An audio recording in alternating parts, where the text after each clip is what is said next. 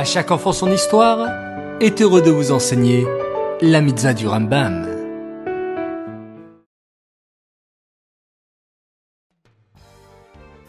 Bonjour les enfants, Bokertov. Vous allez bien En pleine forme pour l'étude des mitzvot du Rambam ce matin? Bao Hashem. Aujourd'hui nous sommes le 3 Sivan et nous avons deux mitzvot à étudier. La première, je suis sûr que tu t'en souviens c'est la mitzvah positive numéro 246, qui nous apprend comment agir dans le cas où une personne ne reconnaît que la moitié du tort qu'on lui reproche par rapport à une perte d'argent ou d'un objet ou d'un dégât causé à un objet. Par exemple, Reuven affirme qu'il a donné ses deux montres à garder à Shimon, mais Shimon dit qu'il n'y en avait qu'une à garder.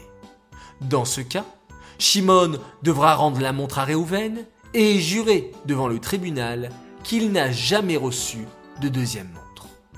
La seconde mitzvah est la mitzvah positive numéro 248, qui nous apprend toutes les règles de l'héritage. Si un homme quitte ce monde, ses fils héritent de sa richesse et de ses terres, et le fils aîné reçoit une double part.